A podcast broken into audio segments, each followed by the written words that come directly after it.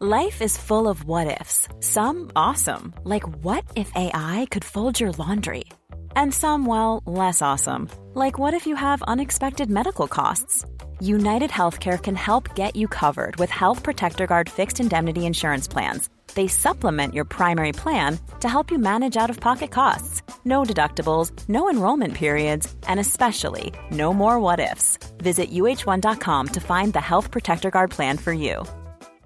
This is Paige, the co-host of Giggly Squad, and I want to tell you about a company that I've been loving, Olive and June. Olive and June gives you everything that you need for a salon-quality manicure in one box. And if you break it down, it really comes out to two dollars a manicure, which is absolutely insane. It's also so easy to get salon-worthy nails at home with Olive and June. The difference between how your nails used to look when you did them yourself and now with the Manny system is a complete game changer. The best thing about Olive and June, too, is it's a quick dry. It dries in about one minute, lasts for five days, and full coverage in up to one to two coats. Visit oliveandjune.com slash perfectmanny20 for twenty percent off your first system. That's oliveandjune.com slash perfectmanny20 for twenty percent off your first system. Ryan Reynolds here from Mint Mobile. With the price of just about everything going up during inflation, we thought we'd bring our prices down. So to help us, we brought in a reverse auctioneer, which is apparently a thing. Mint Mobile Unlimited Premium Wireless. How to get thirty, thirty, how to get thirty, how to get twenty, twenty, twenty, how to get twenty, twenty, how to get fifteen, fifteen, fifteen, fifteen, just fifteen bucks a month? Sold! Give it a try at mintmobile.com slash switch. forty-five dollars up front for three months plus taxes and fees. Promo rate for new customers for limited time. Unlimited more than forty gigabytes per month. Slows full terms at mint mobile dot com. You are listening to Missed Apex Podcast.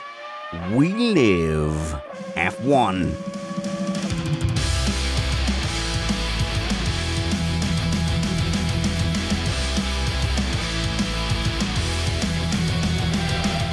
Welcome to Missed Apex Podcast. I'm your host, Richard Reddy, but my friends call me Spanners, so let's be friends. I think we've seen all the launches now. We've seen all the pretty colours and all the renders, and we're just days away from seeing cars on track together. And I have to say, the start of the season has completely sneaked up on me. Normally, there's a feeling of a, a dead space in the F one content world, but it's just been non-stop revelations, gossip, heartbreak, and intrigue in the news cycle. Worst off-season ever in that we've not stopped. Not that Missed Apex ever completely stops during the winter, and you might have noticed that this winter I was trying to do something different. I was trying to do set-piece, interesting segments with the panel, and of course the Meet the Panel segments, and I tried to make the content evergreen. So if you're just dipping back into Missed Apex after the winter break, there's loads of content if you want to go and catch up with it. Listen to our shows about the World Constructors Championship, F one Broadcasting, the, the, the famous and very popular Corner Names podcast. That will also have a, a follow-up because it has been much demanded. But go and check out some of that content. And I'm also going to do a supercut of all the Meet the Panel segments that we did. We have got one more Meet the Panel today. You'll be meeting Kyle Power. Uh, but the download numbers suggest that our content in the winter had some value. So I hope you enjoyed that. And for the first time ever, we've increased our Patreon subscribers count over the off-season. So that's why we are an independent podcast produced in the podcasting shed with the kind permission of our better halves. We aim to bring you a race review before your Monday morning commute. We might be wrong, but we're first. It's time to meet today's panel. It's Matt Two Rumpets. Hello, Matthew. That's not an underbite side pod inlet.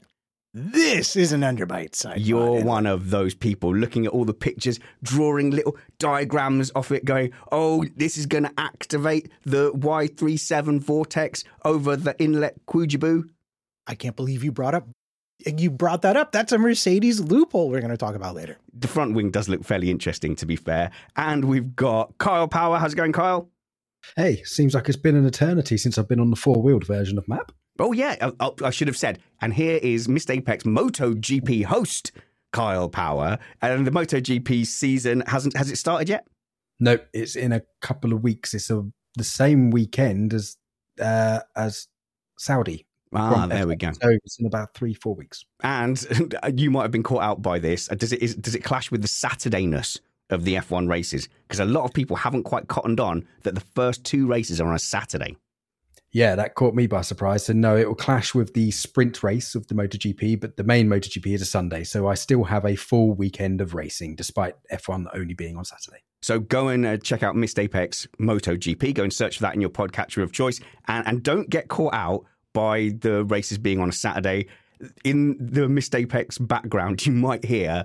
Uh, I've basically got my daughter's birthday, so there's going to be lots of teenage girls running around. So unavoidably, you are going to hear some of my daughter's birthday party on that first race review. Uh, we're also joined by Alex Jeansy Van Gene. Thank you, Alex. Hello, how are we doing? We're about to have people waking up from their winter slumber to discover the mentalness that has happened with F one over the last couple of weeks. And we can unpack that for you today. Yeah, that's a good point. Like, if you had... basically turned off after Abu Dhabi, and then you're just tuning back in now to go, hey, I wonder, you know, if there's been any news over the winter. There's been quite some drastic news. Obviously, Lewis Hamilton being probably the biggest one, that he's moving to Ferrari. And we've got a little bit of a follow-up on that today. Andretti getting rejected kept everybody in the news headlines. And there's some other unsubstantiated things of very little detail that we are yet to address on this show. So this week, we're going to look at some of the biggest news doing the rounds. And we're going to end the show by meeting the panel. We're going to meet Kyle Power properly. Uh, but first, I would like to ask one question. Will F one twenty twenty-four be good? So I'm getting some shakes of the head. I'm going to be optimistic, right? So I think we're in the third season of a regulation set. All the team's engineers have had a chance to really look at what's working, what isn't working, rip off the bits they like, or, or get inspiration from the bits they like. And also there's a cost cap. So the teams at the front should really not be able to, you know, stretch their legs as massively as, say, Mercedes did back in the start of the turbo hybrid period. So things should be starting to converge. And if they if they don't start to converge, that means there's either a real shortage of engineering talent out there in the F one garages that they can't catch up with in a cost cap, and that seems unlikely to me, or the regulations are too demanding for this cost cap set. So to me, Kyle, this should be, on paper, the culmination of people catching up in a regulation set, and it should basically be twenty twelve all over again. One would like to think so, wouldn't they? But actually... I actually think the cost the cost cap is a bit of a victim of itself. It's supposed to be there to keep the sport competitive, and there was supposed to be an element of keeping the, the sport sustainable as well. But in recent times and F O M decisions, we know that they're not fussed about getting new teams in and their survival particularly. But the cost cap is actually quite prohibitive of people catching up now. So if you absolutely nail it, which Red Bull did, now under the cost cap, if you then make a mistake, like Mercedes made a mistake, they've had to change their chassis and their gearbox, they are massively behind. And it's really hard under the cost cap conditions to catch up. So I actually think the cost cap, whilst being a good thing for the sport overall, is actually prohibiting the convergence that you mentioned. And I actually think it might be a bit of a negative thing. It reminds me a little bit of the Q two tyre rule that we used to have, which was supposed to help the teams in, you know, the lower reaches of the top ten when they got through to Q three. But actually, in reality... actually hurt them and consign them. So I think we're getting a little bit of that now. Well, hang on. My my sort of my pushback to that would be the cost cap is annually, right? So everyone had money to spend each year. And in theory, you should be able to just start from scratch each year. So you look across at Red Bull and you go, well, they've gone down that path. So for our next year's money, we'll go down that path as well. And we have the same amount of, of money as Red Bull to come out with our twenty twenty-four car. So I don't I don't see why... You know, the best engineers in the world, three years in, with the same amount of money to spend, surely there's no excuse for not matching Red Bull's pace now. Well, I'll start with the fact that they didn't all start out with the same infrastructure. Williams, for example, had a, an etching machine the size of your kitchen, when a modern one is the size of, like, say, a computer printer. So there's a vast divergence of previous investment that needs to be caught up and is difficult to do under the cost cap. But I think I, I like Kyle's basic point, because we had Allison talking about how rare it was under these regulations to switch out both uh, chassis and and uh, a new uh, gearbox in the same season because of the cost. But the obvious solution here isn't to throw out the cost cap altogether, which is the first thing that's ever made all the teams turn a profit and given them lots of value, but instead to take inspiration from the C F D wind tunnel rules, which gives you a sliding scale based on where you finish in the championship that is recalculated once a season. So sure, give the back markers extra spend or, you know, restrict the front of the field a little bit until you find the balance point that lets you catch up more quickly. Alex was shaking his head when I said, I said, will F one twenty twenty-four be good? And here we are, like, we're cheerleading F one. That's what we've always been, cheerleaders. And Alex's first thing is, nope. It's that more case of where you talk about, should the other teams have caught up? I'm pretty certain Red Bull had been working on this car a while, a while before the cost cap had properly come into use. So they had got quite a head start on this car, um, and therefore, because of the cost cap, it is difficult to catch up, I think, is more of the point. Um, when you, I, I jokingly say, no, it's not going to be good, because it looks like if last year's form is anything to go by, Red Bull are going to dominate again. But Adrian Newey has been talking this car down quite a lot. Has he? In every single, yeah, he's been saying they haven't pushed as hard as as he feels they should have done, and blah blah blah. Maybe that's because he's off to Italy and he doesn't care anymore. Uh, let's um, get that rumor going. I love that rumor, even though Adrian Newey actually doesn't have a huge amount to do with the actual final design of that car anymore, which everyone lauds him for. Um, and I have that from an engineer inside Red Bull. He has nothing to do with the design of that car anymore. Um, It's a it's a, it's an interesting, fun story to give him the plaudits anyway. I, I've heard that from a, a different person in Red Bull. I think I know who you've heard it from, but I've heard that from a different person in Red Bull, that it's a little bit of a like a messiah story. And it's easier to go, yes, well, Newey's the the genius behind all these concepts. And and sort of you can almost take the, the name Newey now as synonymous with the Red Bull technical team. His thesis that he, everyone goes back to his thesis that he did on, on ground effect that was thirty years ago.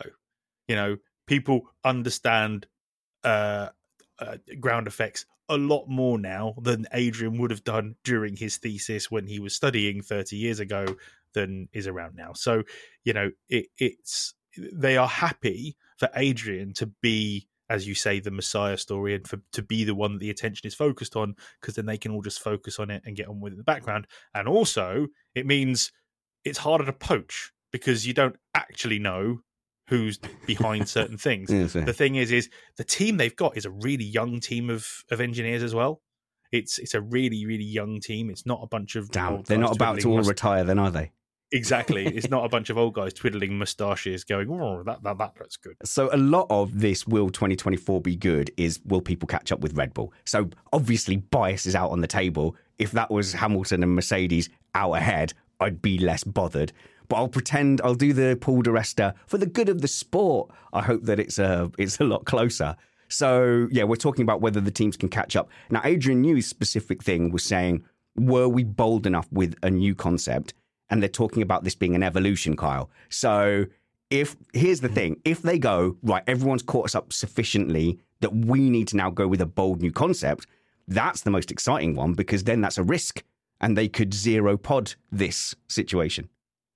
Absolutely. I was just about to say something to that effect. Uh, we saw some of the spy shots that have come out, and it looks like they've gone they've gone for their for the Mercedes style sort of gully duct things on their upper upper engine. Oh yes, yeah, on the top, yeah. Cover. So yeah, so so it looks like they have gone away, and they're, I'm sure Matt will get into this a bit later, but their um, side pod inlets are quite different as well. So fair play, they could have just done a true just evolution of the car. Looks almost exactly the same like Ferrari used to do back in the mid-noughties. They come out and go, we've designed almost every part of, part of his car, and it looked almost identical to the previous years, um, the two thousand three particularly. But um, it's fair play that they've that they've done this, and as you say, yes, it can be it can be risk, but also they didn't really do much to the previous car for the last half of the season. They had such an advantage, so they could actually turn turn their attention to this car and put quite a lot more resource into this car. So I still expect them to have an advantage, but like you say, if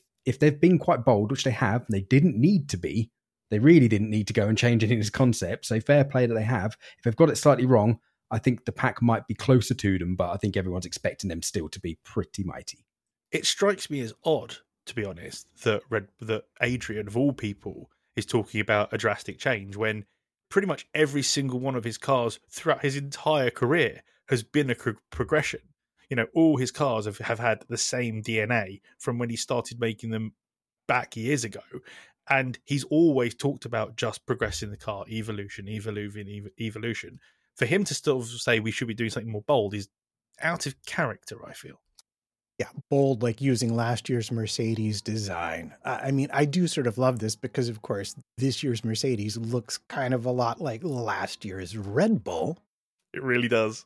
So so the, the, it's just kind of a fun thing in general, but there's some important differences to last year's Mercedes as well. And we're really going to have to wait and see the cars on track. But as far as Newey goes, I wouldn't overlook the practical experience of having had to deal with the consequences of ground effect as being way more important than the actual thesis he wrote. And the thing that I've always heard about him, and I don't know how much of this is like just hagiography, is that he has a freakish ability to look at a part, a design part, and simply tell you what's wrong with it and be ridiculously correct. That sounds that sounds apocryphal, to be fair. Um, I I can I can kind of back that up. Uh, I can't mention any names or from what team, but I sat quite lengthy with uh, an a designer in Formula One, quite high up, who who worked at some team at some point with Adrian Newey in Formula One when he was very successful. I love Carl's drinking that, stories. and he and he told me this exact thing. He was like, the thing scary about Adrian Newey is you'll be sitting there trying to crunch some numbers and get the model to work, and he can come along and say, hmm, tweak it like this and try that, just at a look, and more often than not, it works. And he goes, he had this freakish ability to have a bit of a guesstimate and it being pretty much right on the money. So yeah, he can, all of this, all of this talk about he visualizes airflows, I think is largely nonsense, but he's got an incredible knack of picking out, you know, he'll have a stab in the dark, I, I think just about there, and he gets the goldfish more often than not. But I think that would have been more accurate when C F D wasn't quite as good or as prominent as it is now. And I think that's the problem Adrian has with regards to Um, him not being as so much in the design phase anymore is he never learned C A D. He never learned any of this stuff about using the computers. If he couldn't do it with a pen and a pencil, a pad and a pencil on his easel in his office, then it was really difficult for him because he didn't understand the computers. So let's guess. We're, we're really torn here. We're torn between... Can we do anything else? No, yeah, that's a good point. Yeah, all right. I was trying to do the illusion of, oh, we're experts, but let's let's take a departure from that and speculate wildly. No, we we always speculate wildly. So we're torn here between thinking, is Red Bull coming out with something that is just an evolution and just a step, or, or have they come out with something radically different? The truth could be somewhere in between. The, but, you know, if they go too wildly different, it's a risk. But the two teams that have taken that risk, Matt, are Mercedes and Ferrari. So without doubt, Mercedes and Ferrari have have rolled the dice again, and that's the big sort of hope for com- competition up front, is that one of them will get it right. We've got two rolls of the dice. Well, and let's not overlook McLaren, that we're on a bit of a tear oh, oh, here as we well. Go. Okay, yeah, well, really? Yeah, uh, really. Stella came out and said, when they showed, the not the launch, but when they showed the, the real car, and he said something to the effect of, yeah, we've we've done most of what we wanted to do. I mean, we've definitely done some of what we were, were going for, uh, and we can then do the rest of it during the season, which I basically read as, we haven't finished it yet. I heard the dog ate it, their upgrades. They, they the would have had it ready, but the dog ate their... So, I mean, Stella is a master of reducing everyone's expectation, but it does sound straight away like they've said, you know, basically, we weren't able to implement everything we were going for. We know where we want to go, and that will have to develop over the course of the season. But I know Matt thinks that they're championship contenders. So I don't want to, I don't want to rain on your parade too much, Matt. I want to, I want to slowly watch your disappointment unfold. I, I am looking forward to seeing the cars on tracks and having the questions answered. But I think of all of the teams, they are the ones who didn't say, uh, we've come to the end of feasibility with this package. They, when they came to Silverstone and Austria, they brought the upgrade that gave them real competitiveness at certain tracks with Red Bull, and their development trajectory throughout the rest of that season confirmed this direction. And they saw enough in, mm. in their design phase, they've opted to continue with it. They feel there's lots of gains to be made. So that suggests that even if they didn't fully meet all of their development um, goals, that they in fact have continued to optimize this platform and should have a pretty competitive car from the off. And, and that's going to be different to the Ferrari and to the Mercedes, which are very theoretically that way, but have yet to really show themselves on track. I, for one, hope Matt is right, because I would oh, love I to do. see McLaren. Yeah. I would love to see McLaren at the front with Lando Norris leading leading Oscar and them actually genuinely fighting for race wins rather than just picking up the odd one if, if something goes wrong. If they can come out the blocks and be competitive straight away, as a as a as an old heart McLaren fan since I've been in the sport, that will be awesome as far as I'm concerned. So it's really interesting. I definitely, I also hope that, that Matt is correct. I would love to see McLaren up there. No, no McLaren hate. And actually, no, I, I wouldn't do it anyway, because I think the most popular supported team among our patrons is McLaren.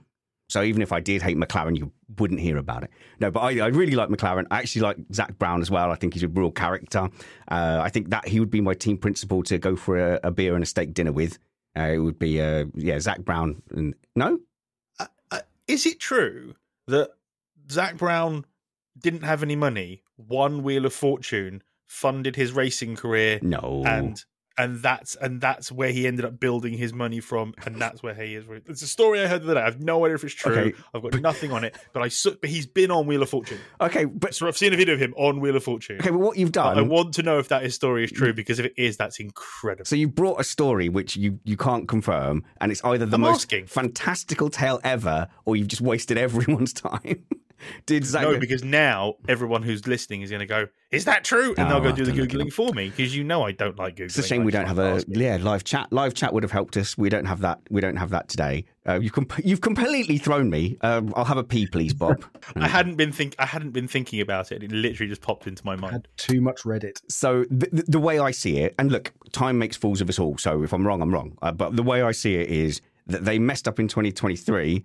Corrected it, and then they were able to do their twenty twenty-three effort again, and they kind of got it right the second time, uh, and then uh, they, they were understanding that concept at a time where Mercedes and Ferrari had, had given up and were fully looking at the next concept. Now they're evolving still their twenty twenty-three concept, which should put them head of the midfield. It looks really great, but Ferrari and Mercedes have both got a twenty twenty-four concept that they're now going to push push on from, and I'm I would happily bet that Ferrari and Mercedes will take, you know, the step back ahead of McLaren. That you, you could expect that, but likewise, McLaren have a half a season head start over them. And McLaren, I don't see that. Um, Explain that, Kyle. How do how does McLaren have half a season head start? That is the twenty twenty-three car that they were losing last year. Yes, but start on the concept, and then they could start bringing developments to help them for next year. So they know the plan that they were going to do, and that was a concept, and they can start working on it. Whereas Mercedes have had to have make fundamental changes to their mm. concept, and they're essentially starting again from scratch, probably less so an extent with Ferrari, but M- McLaren could almost, some of the upgrades they're bringing at the end of last year could almost start to plan and help them for the following year. And they know what they're going to do. So they're more of an evolution rather than a revolution, rather than whereas Mercedes are probably more of a revolution. So it might not be absolutely amazing straight out of the box, but come mid-season, I expect Mercedes to be on top of them, but I wouldn't be surprised if McLaren come out faster than Mercedes to start. And also, what you would say is McLaren probably are more sure of where they are. So they know where they're going, then they know that direction. But but let's say then that that means the margin of error is smaller for McLaren. So McLaren could be at eight out of ten, or they could be at six out of ten. But I think Ferrari and Mercedes, they've got a chance of being anywhere between four out of ten and, and ten out of ten. So can McLaren come out with a twenty twenty-four car, be faster than Red Bull, win the championship? No. Is there potential for Mercedes and Ferrari to do that if they do their best with this concept? Yes, there is. And that's the reason I'm more optimistic, because the range of what is actually possible for McLaren isn't as big as the range of what is actually possible for Ferrari and Mercedes. But obviously, I think... I think it's more about whether Ferrari or Mercedes drop the ball as to whether McLaren finish P two. Matt, go on, Matt. One, go on, come back, come back, come okay. back at me, come back. If you, if you really want me to, I was going to, I was going to phrase similarly what you said with oh, regards okay. to upside and downside risk. But but I'll I'll take it one step further. Um, there were legitimate races in the second half of last season where McLaren was the second fastest car, inarguably. And I'm that not arguing therefore with that. Means if all they've done is keep pace. No, this is frustrating. If all they've done is keep pace, That's there will re- still be races where that, they are the second fastest car. I honestly, I find that argument so frustrating that their Good. form uh, last year, while they were still developing, their form over two cars that had packed up for the season isn't any indication of where they will be at the start of this season. I just, I don't understand. Were they understand. packed up at Silverstone? I don't understand the or logic. Austria? Well, you, to, you, to I think fair, they were. If the, I think if the Mercedes McLaren, was. If, if the Mercedes and the Ferrari came out looking the same as they did last year, you'd have a point. But especially the Mercedes look wildly different this year. So they've either gone, they've either had taken a massive jump forward, or then they'll just fall back and McLaren will just sit in that position because they've they've changed what they're doing. All right, Matt, what's um, what's that sneaky front wing that everyone's talking about with the Mercedes? He said your name. No. We, oh, Alex, right. We were pausing because in the audio edit, we can instantly get rid of those silences. So Matt was waiting for like a fire truck to go past. And then I you've know. been all like, oh, I'm Van Gene, Van Gene, Gene, Gene, Gene, Gene. Right. And now I'm I'm leaving all of this in. Leaving all of this in. Matt. Yeah, you in. should leave it in because, oh my goodness, that was so perfect. It was a giant you do, truck. You did very well.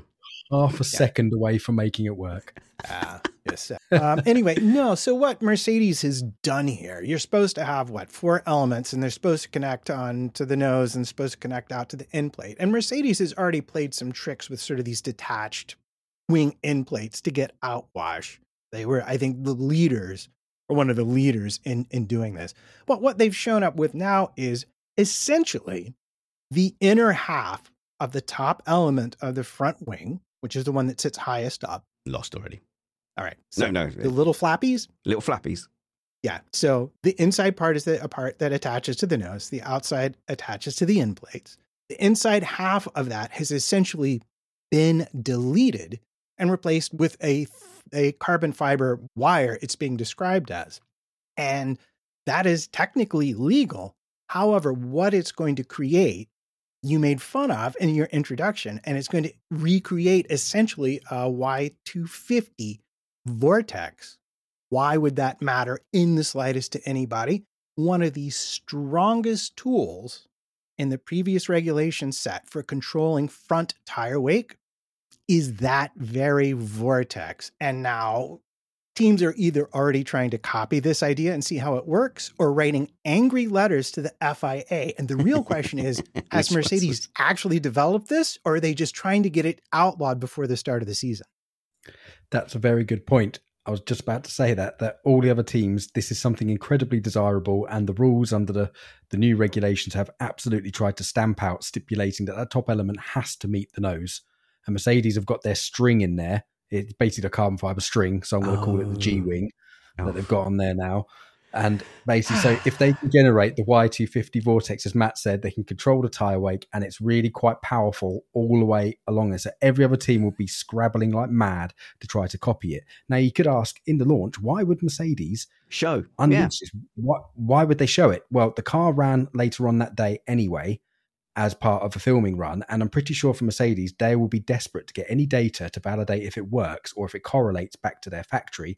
And then it gives them, what's it, a few days until testing happens in Bahrain. So if it if it is a complete disaster, they can then quickly try to change it. I think that's more of a trade-off than the other teams quickly trying to copy it from scratch, which they won't be able to do. So if Mercedes have got this right, and it is going to be legal, and they would have been in cahoots with the F I A the whole, all the way yeah. through this, and all of the governing body to say it's okay. It depends how good the other team's lawyers are trying to get it banned, because that's because that will probably be the number one first route they take is to one, try and get it banned. If you can't, you copy it. I think so, Red Bull's um, lawyers are busy at the moment.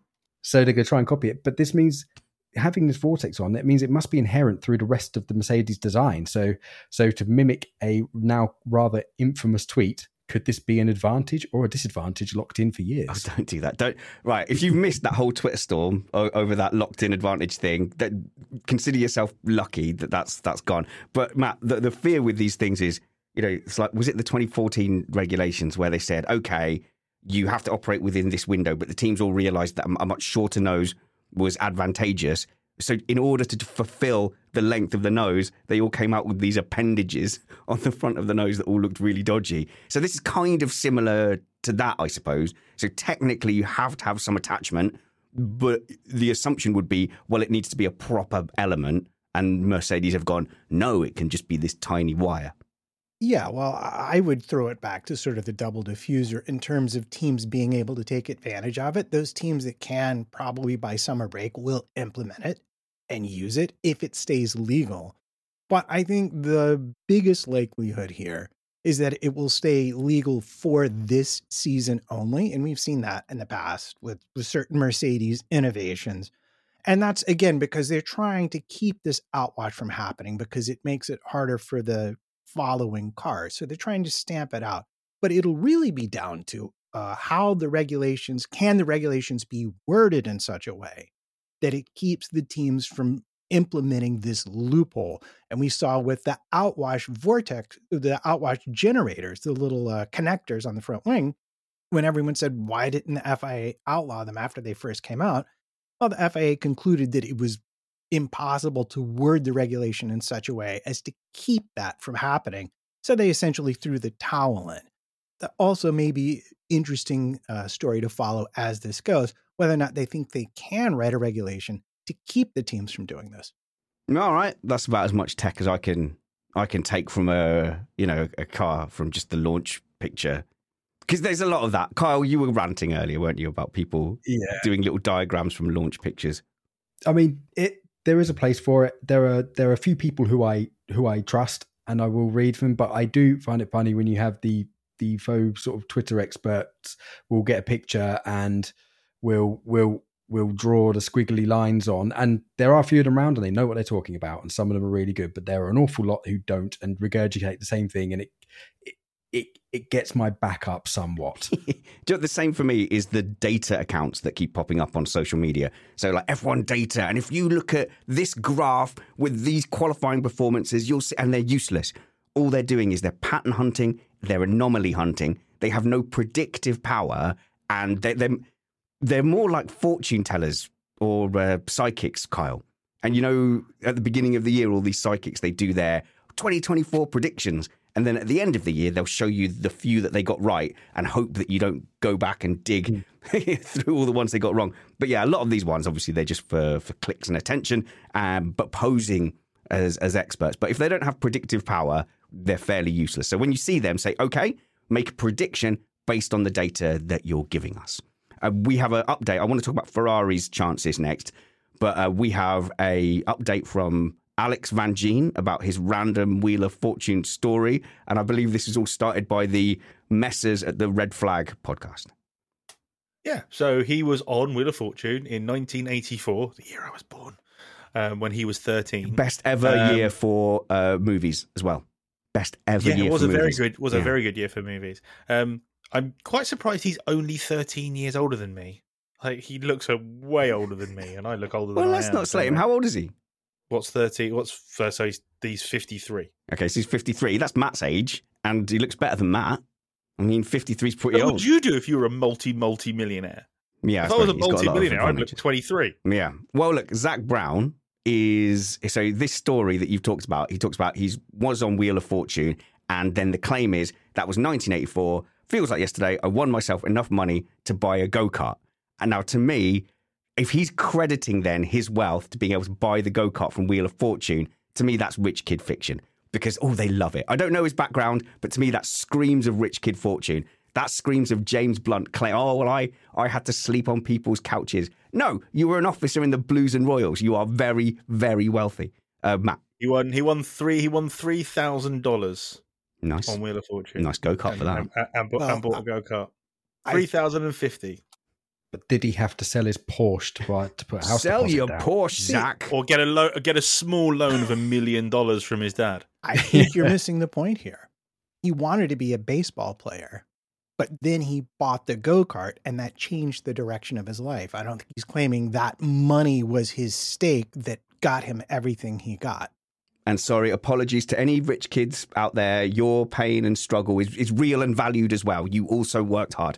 Uh, well done. So Ferrari, do they actually stand a chance? And so I know, Matt, you were trying your gotcha. Had they given up in by Silverstone? Had they given up by Austria? I think on the concept, yes. So they had given up on, they knew Ferrari and Mercedes, because their target is Red Bull, they knew by that early in the season that they weren't going to catch up anymore. So if you think they did, they had they given up doing some upgrades, learning about that car, using it as a mule, had the hybrid already started, you know, where they had the Franken car.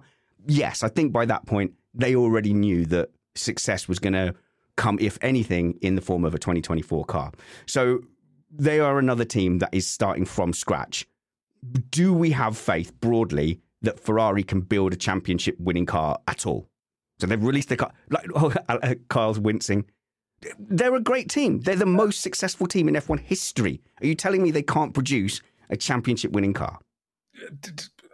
Do we have faith in Ferrari? I mean, as a, we have to now. Well, oh, well, well, the oh, Hamilton fans do. Some fan bases might do, but in general, like, It that that's a pretty hard statement to make, saying, yes, I have faith with Ferrari with the amount of balls that have been dropped in recent years. And yes, it's the concept. Hopefully they are setting themselves up late later on. I think they're completely ditching the tortellini dished outside pods sort of like style and going in a completely different direction. So it may work, but do we have faith in Ferrari? I think they have to re-earn that faith that we should have in them after the performances of recent years. So I'm going to say... uh No, I expect it to be a little bit wobbly to start, but would like to think they'd get it together by the end of the year. Uh, so fascinatingly, we are now taking the only team besides Red Bull to actually win a race last season and saying we have no faith in them whatsoever. To win a championship, perhaps that's fair. To be competitive, well, it's an interesting thing that they've decided to do here. And it gets to some of the larger, you know, we talked about convergences. While there's some larger convergences that have already shown up in just the pictures we've seen that you don't even have to really scribble on. And and and what I want to say here with regards to Ferrari is they and Haas are now the only team to persist with the pull rod rear suspension. I don't understand any of that. All I hear is pull rod, push rod. Aren't they both fine? Isn't it equally fine to have either of those? It's just which one works with your aero. Well, congratulations. You've answered your oh, own question. All right. Yeah. Cool. Yeah. Okay, good. There are advantages and disadvantages to each, but fundamentally, it's which works with your aero. But they are the only teams left on the grid now using the um, using the uh, pull rod rather than the push rod here. But what's interesting about what they've done is starting in the middle of last season, they'd had a major issue with their tires. Specifically, we could see it. They had really great one-lap pace, but they just eat their tires and, and lose out during the race. And they kind of almost entirely solved it with just sort of development and optimization, which is a very un-Ferrari-like characteristic, if I'm going to be honest. Yeah. They generally don't do the development so well.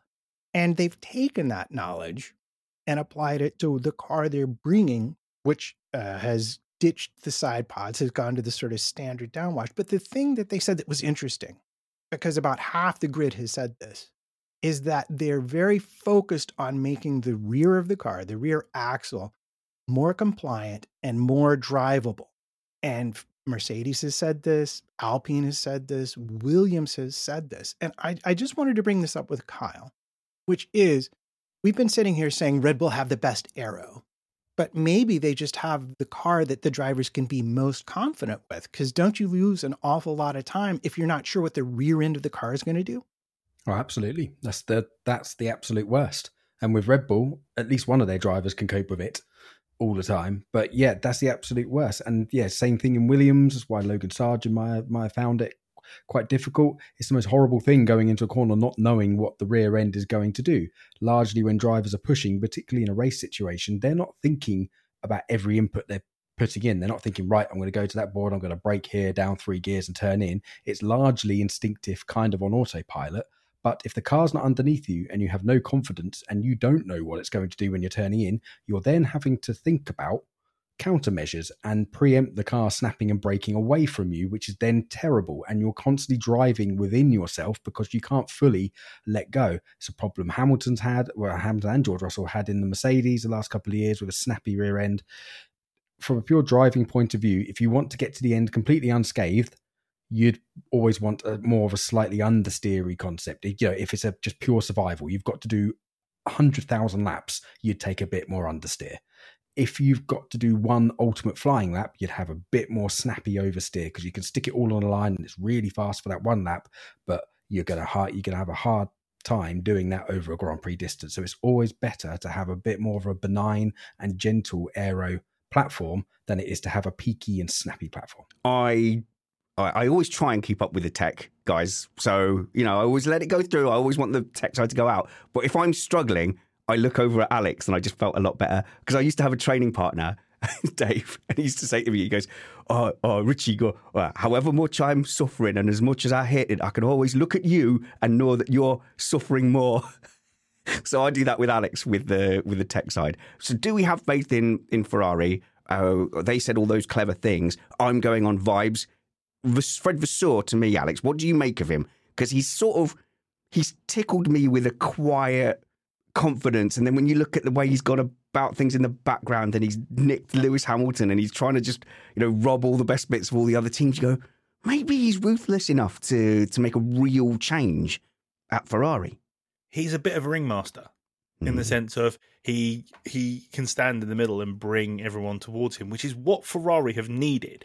And to be fair, he's giving a bit of a Jean Todt vibe from when Jean Todt was there and brought everyone around Todt. him and brought that team, brought in um, um, brought in all the, aerodyn- the right aerodynamicists and brought in Ross Brawn, then brought in Michael Schumacher. And then all of a sudden we had the era of Ferrari that the, neither the of Death us Star, liked. The Death However, Star. If our favourite driver can be involved in that, they're no longer the they're the Death Star, they're the Millennium Falcon, and I'm all for it. Yeah, they suddenly become the the good guys if as long as Lewis Hamilton does well. Yeah, so if you're new to the show, me and Alex are massive and declared uh, Lewis Hamilton fans and fail to to hide our bias at every single turn. But Fred Vasseur, like even last season, even before the Lewis Hamilton announcement, I did say like it just seemed like a team of nicer people that I liked. So I, I like Leclerc, I like Sainz, poor Carlos Sainz, but there wasn't that meanness of of Todt and Arrivabene, because Arrivabene, you think, you know, he is like, he's murdering generals, Lego movie style, isn't he? You know, come here, number one general, and then flies him off into a swamp. Congratulations on your promotion, general. He is not outwardly, doesn't seem outwardly, I don't want to use the word evil, but it goes within the context of what we're yeah, talking yeah, yeah, about. Yeah. He, he he doesn't have that outward, he he comes across as outwardly friendly. However, when, um, I can't remember what race it was, where uh, they got disqualified and he was absolutely oh, he was fuming. Furious. It was a Coast Circuit of Americas. You, it was, yeah. And you yeah. and you don't want to be on that side of him. But also the thing that people forget is, he worked with Lewis Hamilton in F three, whatever G P three, F three, whatever yeah, it was beforehand, G P three. And Lewis loved working with him. And I think if it was any other team manager in position in Ferrari now, he wouldn't have gone because he has to have faith in who he's going to go work for. He also spent two weeks in the Mercedes factory and then instantly had his notice in, yeah. which says a lot. Yeah, he listened to Anthony Davidson going, yeah, actually, the car does feel like a car. And then Lewis went, no, I'm going to go chat with Fred. Kyle. Yeah, the thing with um, Fred, and it's very much, I think you're very correct in, in drawing the comparisons. That's your mic. It needs to be pointing towards you, Kyle. There you go. You got it. Drawing the comparisons to um, to Jean Todt, because, yeah, he seems like more of a people person. And I've said this before on this podcast, that Ferrari traditionally have a bit of a, a guillotine-style management system that if something doesn't go right immediately, the guillotine comes out and heads roll. That's the one, yeah. So I would flung. like to think... Yep, I'd like to think Fred is going to put that away, and he's gone to get his star driver now. He's got the backing of John Elkann, you know, like the big sort of the C E O now, who's actually really making a lot of these things happen. And also, you know, the rumours, as Alex mentioned before, this he I think he's trying to emulate and do a proper Jean Todt. If he can get Newey as well over there, he's going to tra- bring all the outside people in, transform the team, and we could be seeing, yeah, the Death Star, Dark Era returning. as you said, of utter Ferrari do- like mm. domination. But I think he's done good, and it seems good in that team. He seems more of a people person. So if there's continuity and stability, which is something we have not seen from Ferrari for many years, then that surely is a good thing. So yeah, he could be on the eve of his Todt era. How do we call it? His Jean Todt, his Jean era? His Jean era. Okay, there's a bit of crossover here to the news I want to talk about. So let's get into some of the news stories by talking about the big dirty news. Big dirty news. So, of course, we did our breaking on Hamilton going to, to Ferrari. So there's a little bit of a follow-up on that and who knew what and who knew what when. But I'll have a question for, for us, for us, Alex, as Hamilton fans. I, I actually I think, you know, this is Fred Vasseur's first car, and so this is the first Fred car. They should call it F V one, right? So how do you feel as a Hamilton fan? Like, do you actually want this car to be good, or do you want it to be developing slowly for a year, peaking exactly in uh, March twenty twenty-five? How do we feel? So when the news first came out about it, I did genuinely, I even tweeted about it, I did not know how to feel. I was lost. Because like you, Ferrari have always been the big bad. I've never supported Ferrari. Never. But because of people coming in, especially their drivers, because I like both their yeah, drivers, both I like them both before they got into Ferrari, um, that helped soften them. And then Fred's gone there, and he's he seems like a decent bloke. And I, well, I know he's a decent um, team principal and, and, and decent in that managerial position. For then Lewis to go and leave Mercedes, but I feel like I feel like Mercedes have been stripped, and I. Don't will they always be a front running car? Yeah. Are they going to be no, the dominant I don't agree. force? Are they going to be the dominant force they once were? Maybe not. Could they just disappear and drop off the back and then end up like other manufacturers and disappear? Maybe. But with regards to what we want from Ferrari, I want to see Ferrari come out the blocks with something fighting. But when so so Lewis has got a decent platform to jump into next year, but it's kind of irrelevant because twenty twenty-six is coming and it's all change again. Maybe. So we just have to hope for a, well, I say we, Hamilton fans have to ho- and Ferrari fans have to hope for a Mercedes twenty fourteen revival. I, and that's I, yeah. kind of the way forward. I'm not, but I don't want it to be a domination again. I don't, no. However much, however much fun it is just watching your best driver rack up the points and rack up the wins, I do want it to be close. We did so that. If we just have a battle between Ferrari, McLaren, Mercedes um, and Red Bull, I'll be over the moon with that because it'll be a bit like twenty twelve. Hey, Dave. Yeah, Randy. Since we founded Bombas, we've always said our socks, underwear, and T-shirts are super soft. Any new ideas? Maybe sublimely soft. Or disgustingly cozy. Wait, what? I got it. Bombas. Absurdly comfortable essentials for yourself. And for those facing homelessness. Because one purchased equals one donated. Wow, did we just write an ad? Yes. Bombas. Big comfort for everyone. Go to bombas.com slash ACAST and use code ACAST for twenty percent off your first purchase. Quality sleep is essential. That's why the Sleep Number Smart Bed is designed for your ever-evolving sleep needs. Need a bed that's firmer or softer on either side? Helps you sleep at a comfortable temperature? Sleep Number Smart Beds let you individualize your comfort, so you sleep better together. J D Power ranks Sleep Number number one in customer satisfaction with mattresses purchased in-store. And now, save fifty percent on the Sleep Number Limited Edition Smart Bed for a limited time. For J D Power twenty twenty-three award information, visit jdpower.com slash awards. Only at a Sleep Number store or sleep number dot com. Life is full of what-ifs. Some awesome, like what if A I could fold your laundry? And some, well, less awesome. Like what if you have unexpected medical costs? United Healthcare can help get you covered with Health Protector Guard fixed indemnity insurance plans. They supplement your primary plan to help you manage out-of-pocket costs. No deductibles, no enrollment periods, and especially no more what-ifs. Visit U H one dot com to find the Health Protector Guard plan for you. And, and regardless who wins, and definitely, like, you know, Verstappen comes out of that uh, as champion in a twenty twelve style. You know, that will be enjoyable, you know, to watch. And I'm not, I'm not a Leclerc or Sainz fan, but if you think of like the F one ecosystem on the whole, let's Leclerc romps to victory in the back half of the season with a greatly uh, developed Ferrari, who suddenly are able to develop in season because of Fred, and he goes and wins the title. Like, that's perfect for for Formula One as a company. So if this is W W E, what do you call what do you call the stars? I know the, is the heel the baddie, Alex? The heels are the baddies, yeah. and, and the the baby faces. Are the... Is it the baby faces? Okay, so so Max Verstappen is now he's the heel because he's too dominant.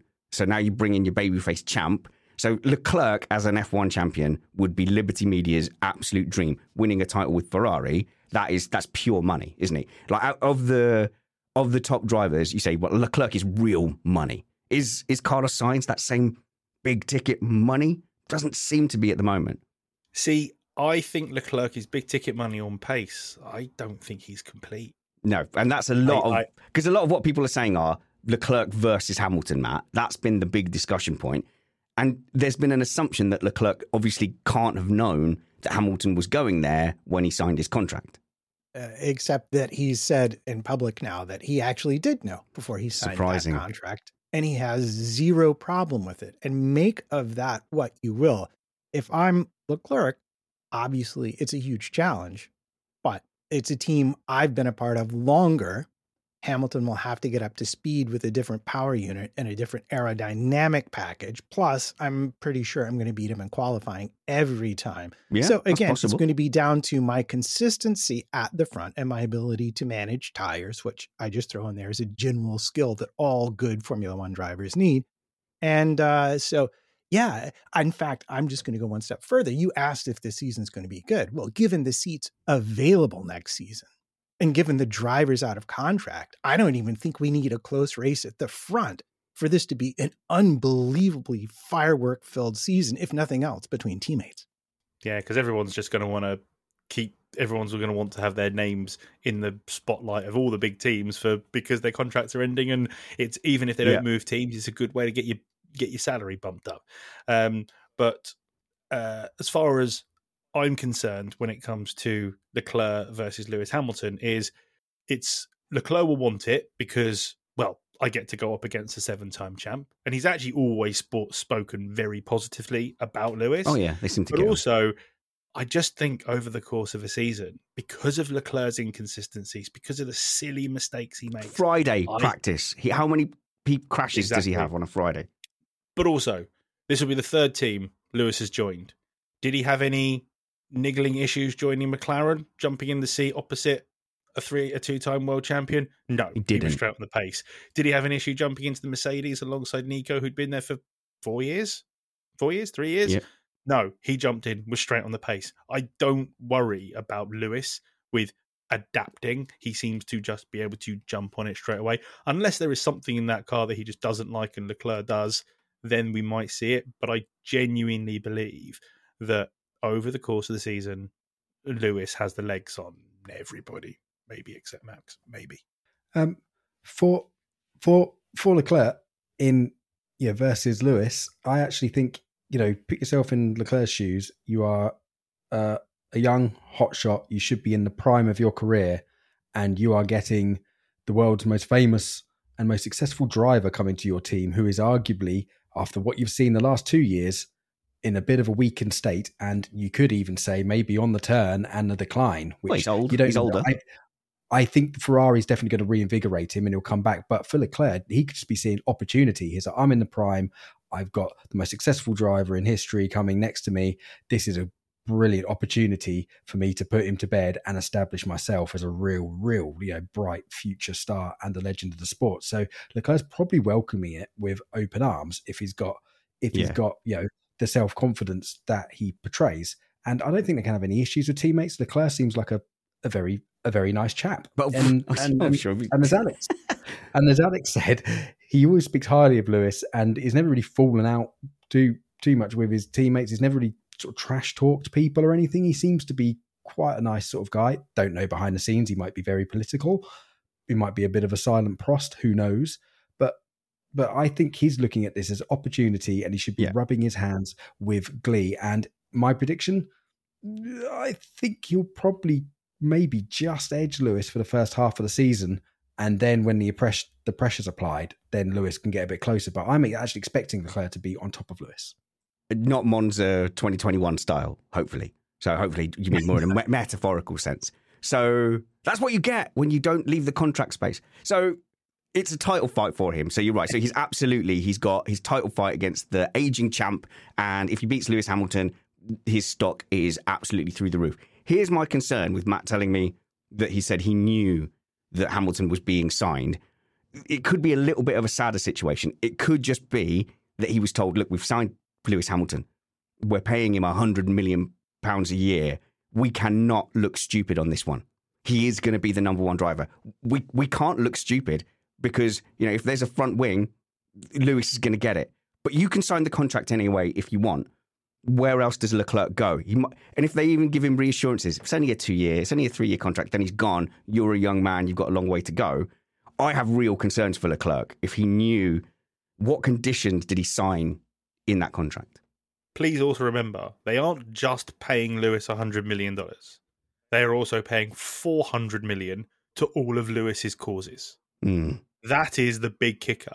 So it is a half a billion dollar contract that they have actually signed with Lewis Hamilton look- compared to the uh, in comparison the peanuts yeah. they are giving to Charles, which is still like thirty million when you say peanuts. But yeah, that's my that is in my comparison cons- to half a billion. Yeah, it is. My, yeah, my concern is that Ferrari, you're going to look stupid if Hamilton it doesn't beat Leclerc over a season. You're going to look a bit silly. Why did you spend half a billion dollars, you idiot? That's my concern, Matt. Well, I, I don't think they're going to look like idiots. But I think uh, of the two of them, I think Leclerc is in what we like to call the catbird seat. Uh, if Hamilton beats you, well, he's a seven-time world champion. If it's close, well, then eh, whatever. A little luck here, a little luck there. But if I'm Leclerc, the learning opportunity is what I really want. And I think that's why Vasseur ultimately went after someone of Hamilton's stature to come to Ferrari. Because he recognizes that same not quite finished look that Jeansy was talking about. Like, as close as he is, and he's absolutely got the pace and the racecraft, there's still a missing piece, and Lewis Hamilton has mastered that multiple times. So if I'm Leclerc, I'm I'm all in. Bring him in. Let me learn everything I can. Then I will beat him like a gong and go on to be my own world champion. Maybe so.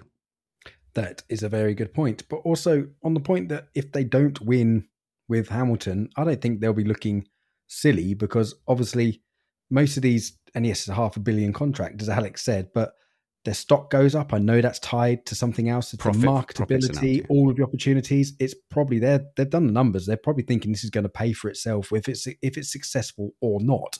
It's a huge scoop, and you know the mm. amount of headlines. And still, if Hamilton doesn't win and the Ferrari born and bred star beats him, then that's also a win for them, isn't it? It's good, it's good because our homegrown crop has beaten the most successful in history. So I think it's a win-win situation for Ferrari, however way you sort of pitch it. Bringing Lewis Hamilton in on that kind of money is the David Beckham to Real Madrid effect. It was the exact same thing. By the time the, by the time the first game was done, the amount of Beckham shirts that had been sold had paid off whatever the stupid fee that they paid for David Beckham was, because of the star he is. And to me, this is the thing that I don't get. Mercedes is a car company.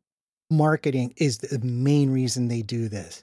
And they let the biggest brand in Formula One walk out the door while they dithered.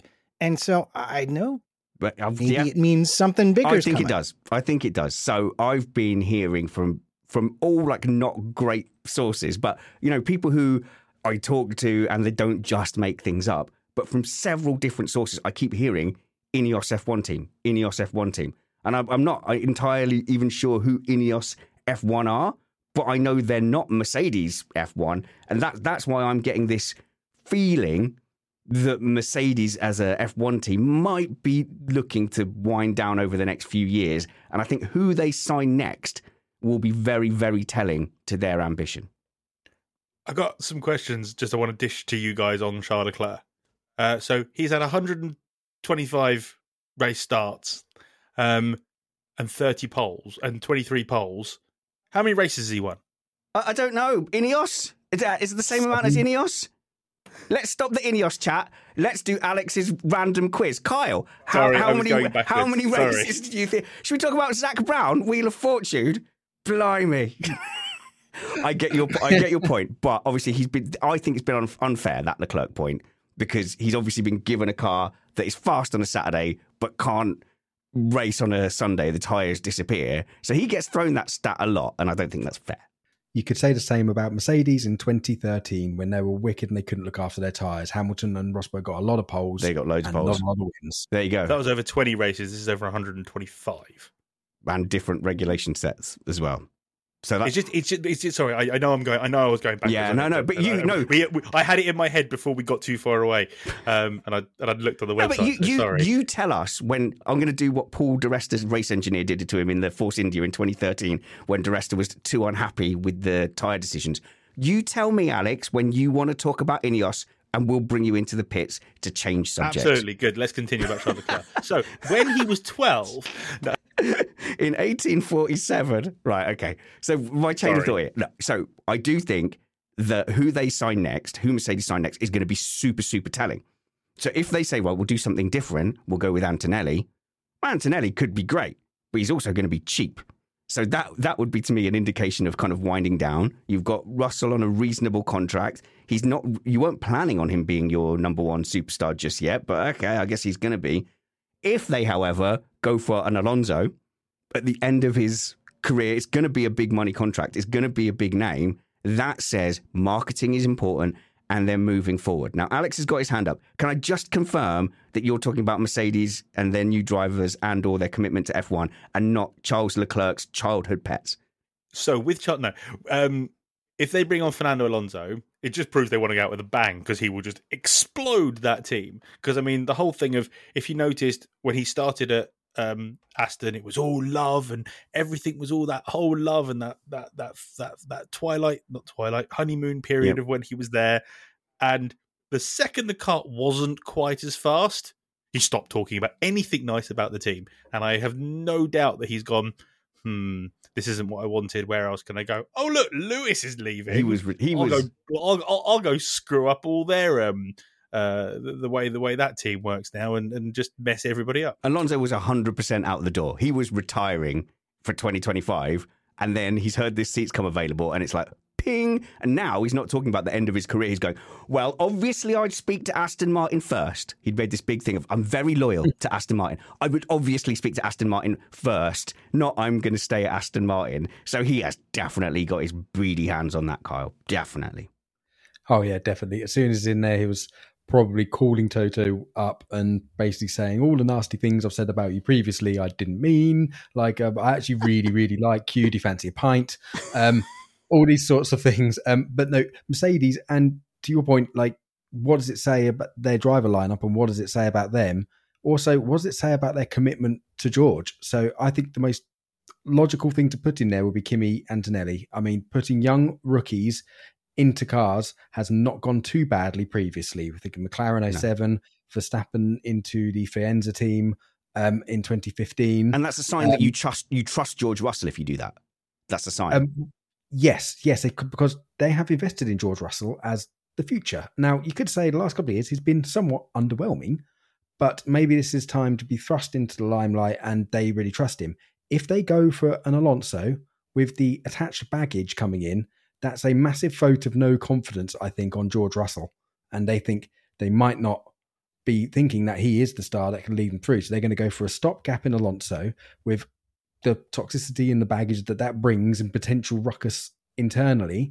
Um, and then that's really interesting. Also, Ineos are a third owners of the team. So they do own one third of the team along with Mercedes-A M G and, uh, and Toto. So it could be Ineos Toto Formula One or Ineos Wolf, because it just, Mercedes want to sell their third. Boom. That's going to be quite an easy transaction to do.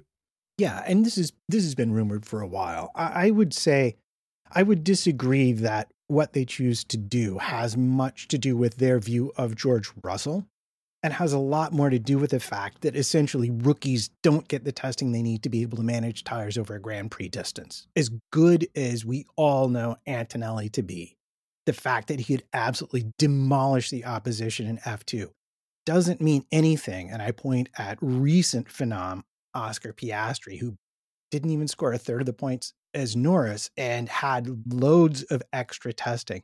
It's a peculiar skill that takes time to learn. If they're smart and they have the money, Antonelli goes to a Williams or another midfield team to learn his learn for a year or two, and then come to Mercedes. So I, I don't see that being a verdict on Russell, but I absolutely do see uh, Mercedes dithering around with Hamilton's ask, given his marketing and brand power, as a clear sign that their time as a team, not as an engine provider, but as a team in the sport, are very definitely limited corporate horizon. So as much as it sounds like Lewis Hamilton left Mercedes and went off to Ferrari, the more we hear about it, the more it sounds like actually Mercedes basically rejected Lewis Hamilton going forward. They might have been happy to do twenty-three twenty-four, but apparently he wanted a three-year deal in twenty twenty-three. So twenty-three, twenty-four, twenty-five. And they said, well, you know, we'll do two, one year and then an option. Well, presumably uh, Mercedes had that option as well. So it wasn't exactly the biggest sign of faith.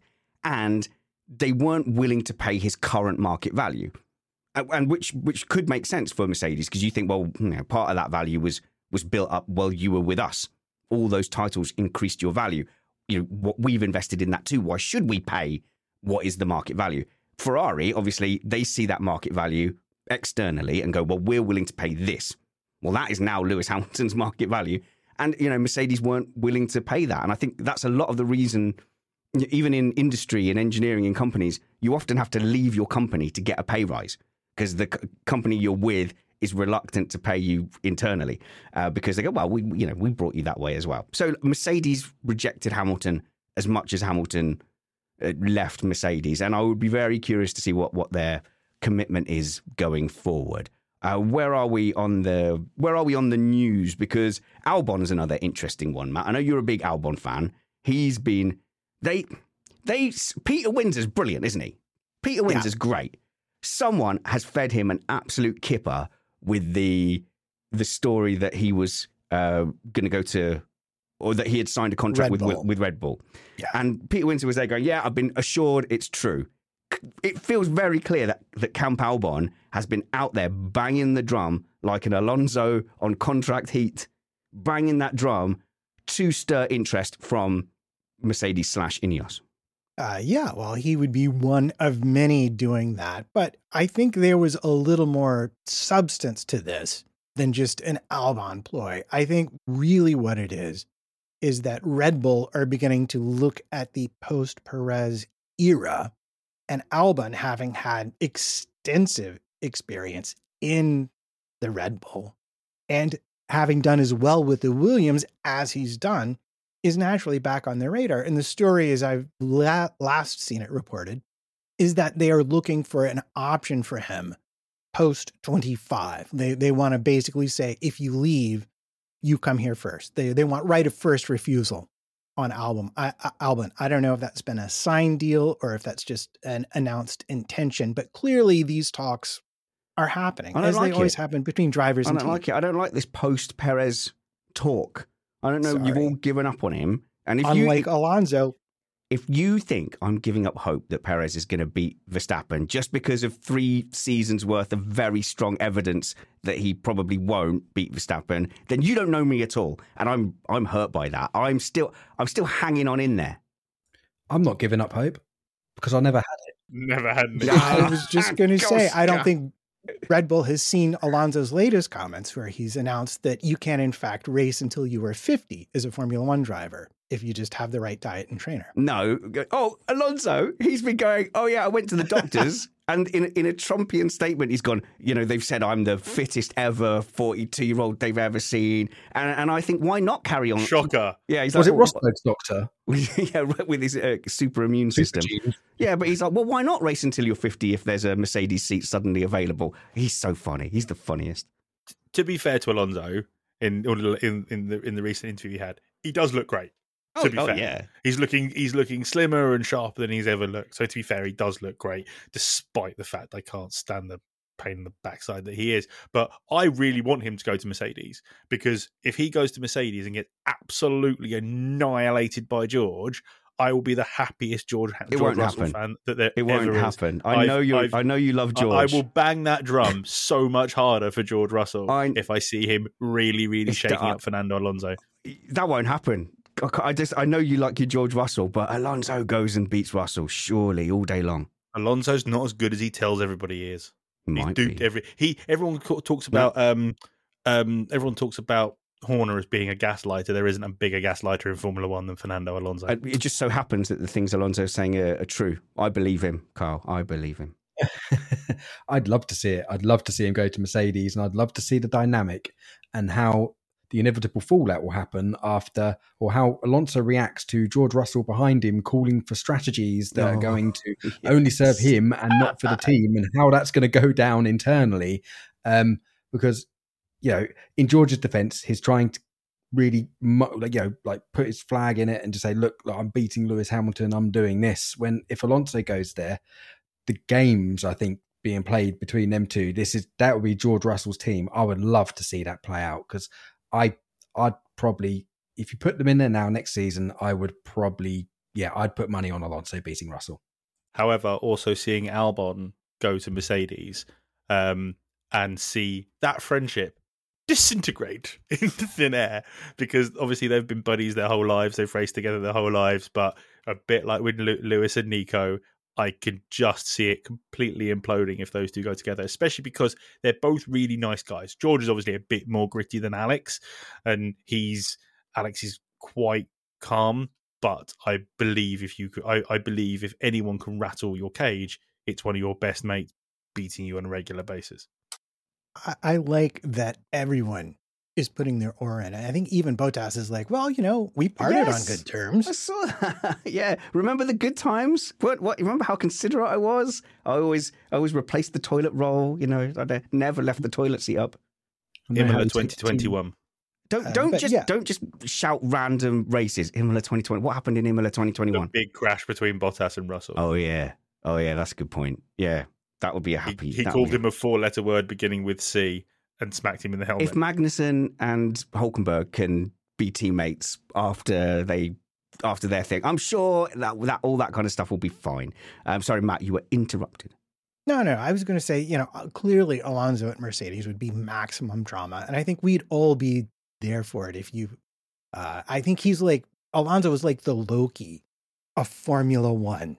Just chaos every place he goes, and half the time it's good chaos and half the time it's just horrible chaos. So uh, even though I'm not a huge, I, it's hard not to like him, especially like as an old person, just still absolutely getting away with all of it. So I kind of hope the Alonso thing really comes off, but uh, truly I think someone more in the Albon Sainz neighborhood is, is a much more likely year or two filler for Antonelli.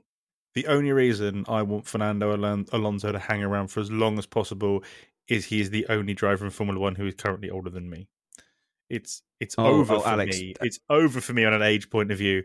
Once, like it is for you two, yeah, no, uh, well, Spanners and Matt, that the, the guy the guy is, is is older than me, and I'm happy with that, because then the yeah. next oldest is Lewis, and he's a year younger than Raikkonen me. Was my one. When Raikkonen retired, that was it. I was like, I'm probably not going to be a Formula One driver. Um, and also then we got a bit more news about how Carlos Sainz saw things. So he knew for, for a while that he was out. My cu- my curiosity here is, is it not so much based on ability but politics? So Carlos Sainz kind of stood up for himself a lot in the car. And does that get a point where you overreach or you lose the garage a little bit, I'd, or is it just unlucky that, you know, they they had to pick one once they knew Hamilton was coming?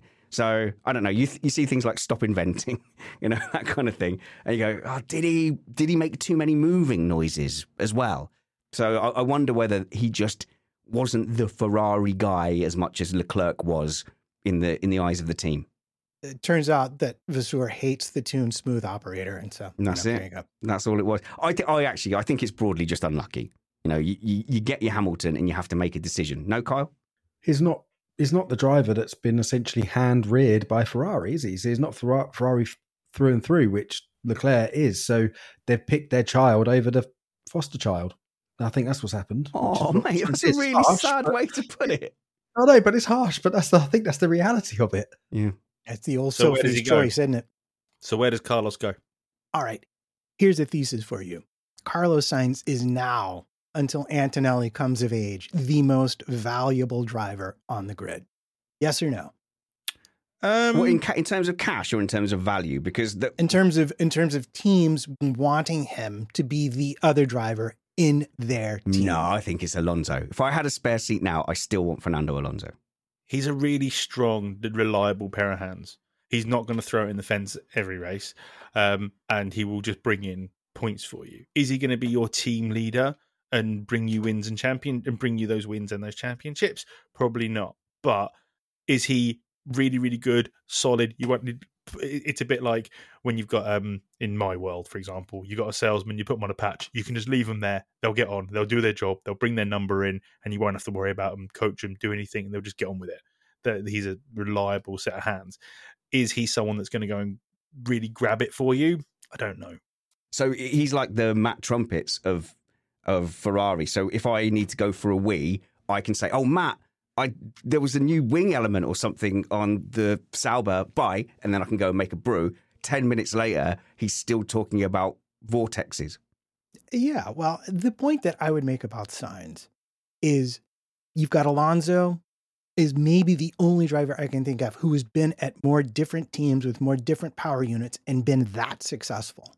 And that's why I think he has value that a lot of people don't see. He's gone in, he's he's gone into every team. He's been kicked to and has been almost as good as the best driver, if not occasionally better. Hello, Lando. And yeah, I know Lando has gotten better since, but you see my point here. If I'm a team that needs a really good driver, I think Sainz is your best bet for getting close to one hundred percent of what your platform can offer. That's fine. It's really interesting who Mercedes end up getting, because I, I think they're in danger of having their car not having its potential maximized in twenty twenty-five.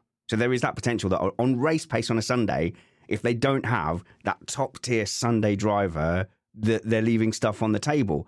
And so who can you get that you know is going to deliver on a Sunday? I really, you're right, Sainz will, Sainz will deliver. But I, honestly, I think Alonso's the pick, but that's you're going to have to pay. You know, obviously Alonso's going to be as desperate to Lots go there of different as they ways. Are. Yeah, yeah, and you're going to pay... Emotionally. You're going to pay the the gilded price of having Alonso in there staring stuff up. Um, and then, but I think Norris has been locked down. And if you look at Sunday pace, Norris is that is that guy at the moment that all the teams will want. And McLaren have done a, a great job holding him, uh, holding on to him. And so that really, that sets us up nicely for going into testing. And I can't believe we are already at testing. And testing is just a brilliant thing to watch. Is it televised this year? Are they te- there's yes. only one test, three-day test, isn't it? And it's next Wednesday, Thursday, Friday, something like that. Uh, yeah. Yeah. twenty-first, twenty-third. I love sitting watching the testing. I love sitting and guessing. I think the the important thing when you're watching the testing is the reliability of the laps. If you've got a car that goes out there and does a, a thousand laps a day, you sit there and you go, oh, okay. They, they've got their platform, they've got their stuff together. Don't look at the lap times, don't get sucked into lap time analysis.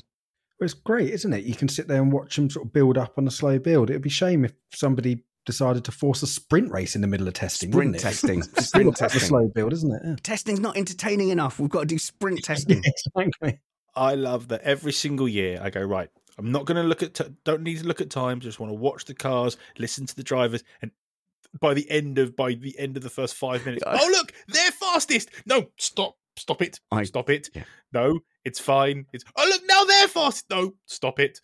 Yeah, it's so it, definitely testing's fun. Yeah. I love it. Don't definitely don't come to any conclusions from testing, but then join us in coming to definite conclusions after testing. I think that's part of the fun. As long as you know that it's not real, there are some things you can test, and I think you can see when a team's in trouble and when a team loses testing time. And they have unreliability. You can you can go, well, something's not quite clicking at, uh, at Kick Sauber. Yeah, in twenty-two, remember there was everyone was pretty much outraged when any any of us said we think Mercedes are looking really wobbly. And I sat on the podcast after our post testing review saying, yes, I generally believe they're in trouble. It looked yeah. horrific, and it, it wasn't just that. Horrendous to drive, and everyone's like, get out of here! You're an idiot. Of course they're going to be the Death Star, and they were just being like absolutely. Dis- dismissive, and we were absolutely bang on correct. Well, in twenty twenty-three, you could see the dynamic between Toto Wolff after he'd seen, obviously, was had obviously over winter been going, don't do the zero pods again. Are you, you, you're sure now? And then day one, he was charging in with like the biggest I told you so. No one else from Mercedes was put in front of mic cameras. in front of cameras. It was just Mike Elliott, and he was there with beads of sweat going, it'll probably be all right on the next day. I think it's. I think. I think we're going. I think we're going to be okay. And then obviously he was, you know, uh, you know, promoted out the way. Uh, so there's definitely things you can you can tell from from testing. I think my favorite thing um, that I've heard in this run up to testing is that occasionally launch cars on their filming day have been set out next to heat lamps to finish curing the composites. So you see a bunch of heat lamps in the garage. You know that thing has just been delivered. But the biggest reason not to, to trust anything you ever see in testing, I think, comes to us uh, from McLaren. And they showed up one year, I forget what year it was, and they were like double diffuser faster. Like they were so fast, no one could believe it. Turns out they put a suspension part on yeah. upside down and had an illegal right height. That's why they were so fast. And they turned out to be absolutely mid the rest of the season. So always, always remember, they don't even have to run legal cars in testing.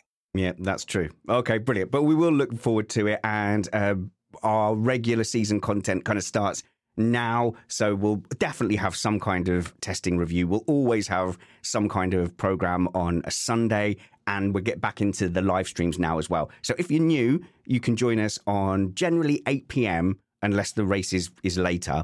Generally eight p.m. on a Sunday for a race review. We do it with a live stream on YouTube, uh, but we have a live chat with our patrons. So if you want to join us at patreon.com forward slash Missed Apex, link in the show notes below. Join us there in that forum, and that forum becomes our live chat. And also you'll get an ad-free feed as well. So please do consider supporting us. And thank you so much to the patrons who are supporting us currently. We are getting to the end of this show. So this show is over. So we'll play the bumper to show that it's, it's over. Uh, because we have a very strict policy of... a, One hour. We we never want to go over the one hour limit on Missed Apex podcast ever. And that's a metric hour, right? It's a modern hour. Yeah. Okay. So we can't go over an hour. So this is like a separate bit where all through the winter, I've been getting you guys to meet the panel, and it's not going to be about F one. So today I want you to meet Kyle Power. Welcome to the shed properly. Hey, Kyle. Hey, I'm honored to be invited on and talk about you. My mediocre life. Yeah, well, it's not medio- mediocre. I think, I think, in fact, Kyle, I would say that you have lived a life less ordinary. I'm not going to grill you on all the aspects of it. All mm. I would say is that you are on my Missed Apex top tier list, that if we want to, right, pick a city and we're going to spend the weekend and we're going to really hang one on, I think, like, you're there, uh, Matt's there, excellent. Christian... Uncle Steve and you. I think that's I think that's the big squad for the city weekend. Alex, of course, as well. Oh, Alex Obviously is so yeah. sensible. Alex Alex is a nerdy swat. uh, you, um, you enjoy your life, Kyle, and you, like me, yeah. you're good at a lot of bar games. Yeah. Um, oddly, maybe that's an indicator to a misspent youth. But yeah, love my pool, love my snooker. I've been playing a lot of snooker recently, just for about a year now. Um, I used to play pool competitively in the... in the leagues, and we went out and had an awesome, an, an awesome pool session, and you completely hobbled me by getting me very, very drunk and then annihilating me at pool. uh, now, to be fair, that did happen. That's exactly what happened. Yeah, we did happen. have a few pints over a game of pool, and I was able to hold my own uh, once we got away from the snooker table. The snooker snooker's not for me. I like, uh, I love all pool and cue games, mm. but the English pool with the smaller table and smaller balls, that's my speciality. Why is there such a big difference between snooker and pool? I know it's a bigger table. It should be the, it's same. the same. It's the it's the same thing. It right? should no, be totally different. It's wild. The table's four times the size, uh, and the big difference: the angles are different, the balls are different materials. The white ball and the object ball in snooker are the same size, whereas in pool, because it needs to feed the white ball out, the white ball's actually smaller than the other balls. So obviously that changes the angles mm. that they all come off. And snooker is a lot more of a a long, slow game. It's just as tactical as pool, because pool, you've tactics do come into it, but um snooker, you got to play position. They're just completely different. It's a bit like um how we say rallying to touring cars, or tennis it's, to pickleball. yes, yes, yeah, or tennis to badminton or something like. Yeah, it's very, very same different. Kind of skill, but used in a different way. Yeah, and with the with as yeah. you saw with the smaller pool tables, uh, like my positional play is bad, uh, my strategy is bad, but once I get on the little, t- I can pot. That's the only thing I can really That's do. So I can just pot my way out of trouble on the English pool one. And another thing with the balls is because they're, they're they're more polished, they're slightly heavier on the snooker table. It's more about how you deliver your cues. So you've got to cue perfectly and get your timing right. Whereas in pool, you don't have to so much. You can be a bit sloppy with your cueing And because the distance is so much shorter, you can play with a bit more accidental side spin and still pop the ball. Whereas in snooker, you get a slight trace of accidental side on the ball, or English, as our American friends would call it, which it, it, it's it's it's side spin. That's what it's called. Yeah. It's, it's like they so if you get an accidental bit of side spin on there, you will miss the shot by miles because the error is compounded so much more. And it's so it's I think snooker is one of the ultimate elite skill sports, up there with golf, like the highest elite skill sports that you can get, really. I'm not great. I'm okay at it. I've always been okay at it. It's one of these things I've naturally been able to pick up okay. There are things I'm not good at. I'm inexplicably awful at Frisbee. Yeah, he's, he's no good. He's no good at pool after five pints either, by the way, for the record. Uh, but see, the, uh, the, the thing that I like about you, I think I have a similar trait where we're quite good at a lot of things and not specifically an expert at a lot of things. So I call it stag do hero skills.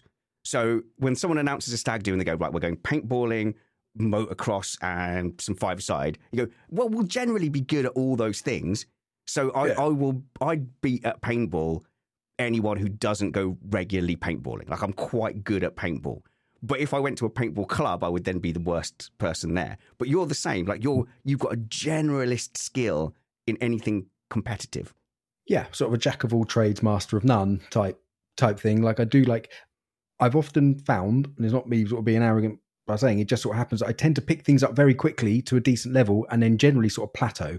So this sort of happens with with things like this. Other things we can sort of go and get good at, like going karting and stuff out. You realise when you do something that you've got a bit of a natural aptitude for it.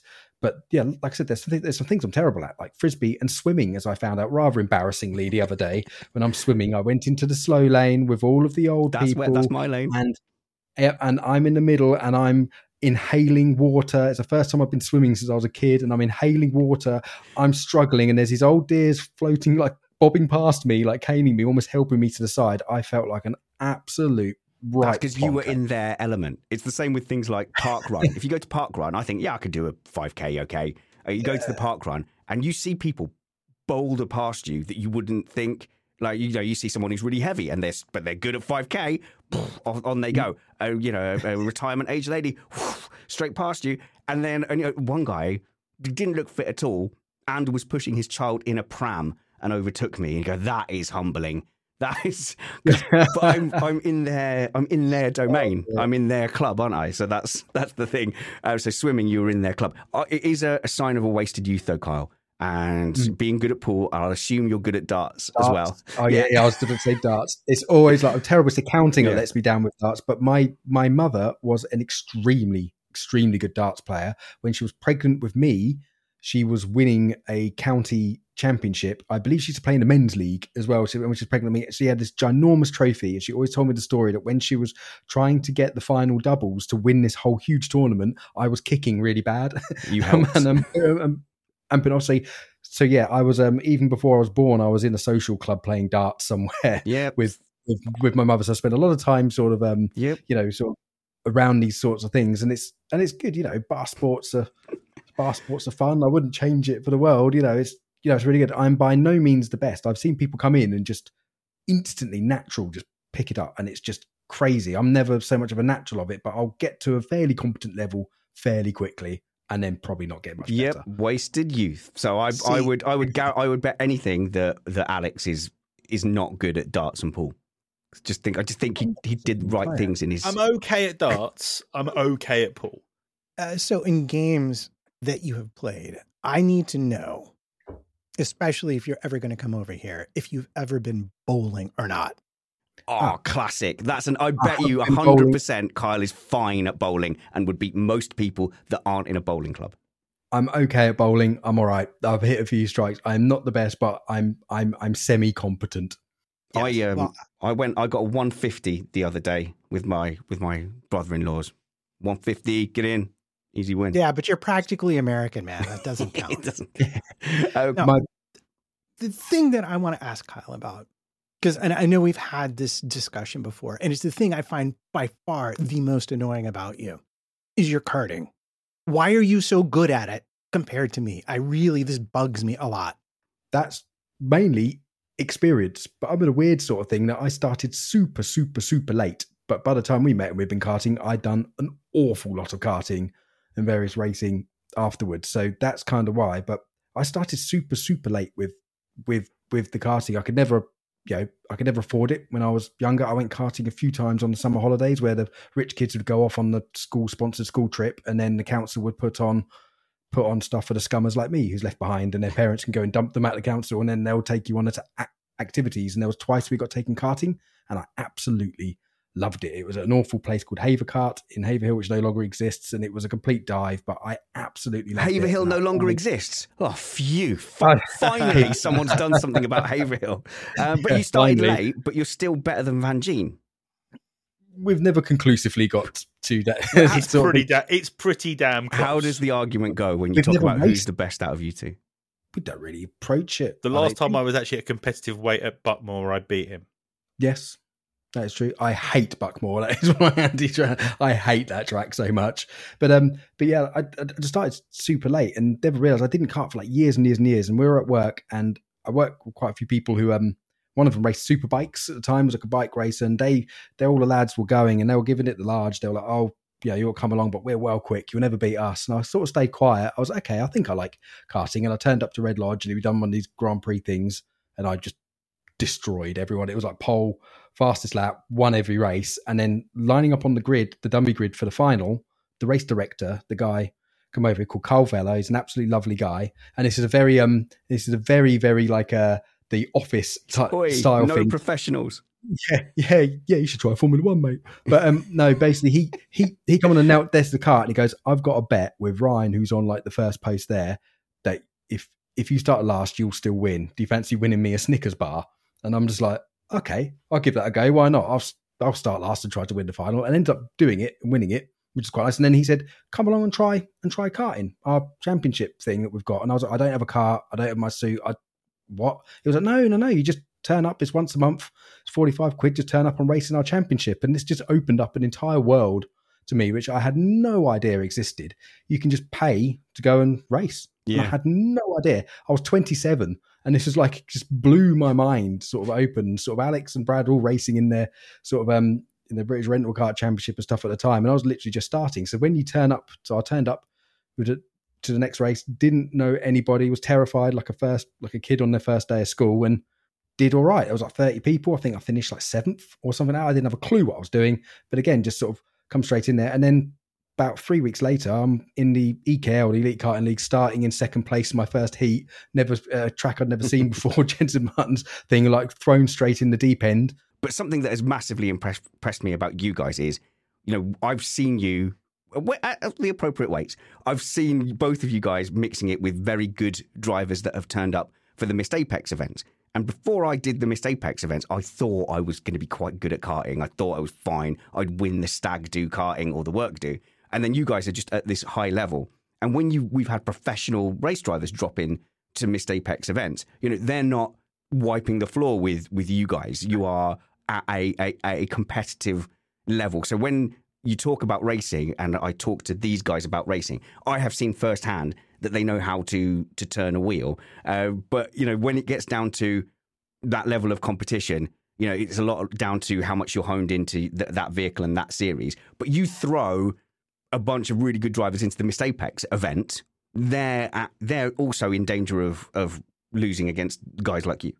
Well, yeah, I mean, I mean, our yardstick is Brad, yeah, isn't he? Brad is uh, our pro driver, and and yeah, I've had well, can we say I've had I've had several bits of history with Brad on track in real life. Well, you you won. I love Bournemouth. Oh gosh, yeah. Well, you won one event Uh, that Brad didn't win. You beat Brad. You did have a bit of a rocket ship of a cart, but you did enough to beat him. And uh, then it was a rocket ship. I had a new front left tire, which is which is which is the thing I did it. Hence, uh, uh, but then at the next event, Brad took it so personally that he absolutely went out of his way to to practice crush everyone by not a little bit, like no mercy. He's normally actually fairly polite at the Mist Apex events, but he just wanted to prove that point that that was Doesn't an anomaly, and that was down to one single race director. Uh, but it, honestly, uh, if you come karting uh, and you meet Kyle, I genuinely think this. You know, Kyle is one of the people on the panel that feels like you feel like a kindred spirit to me, Kyle. We've got an awful lot in common, and you're one of the nicest people on the crew, and one of the nicest smelling people in the crew. So if you come to a Mist Apex event,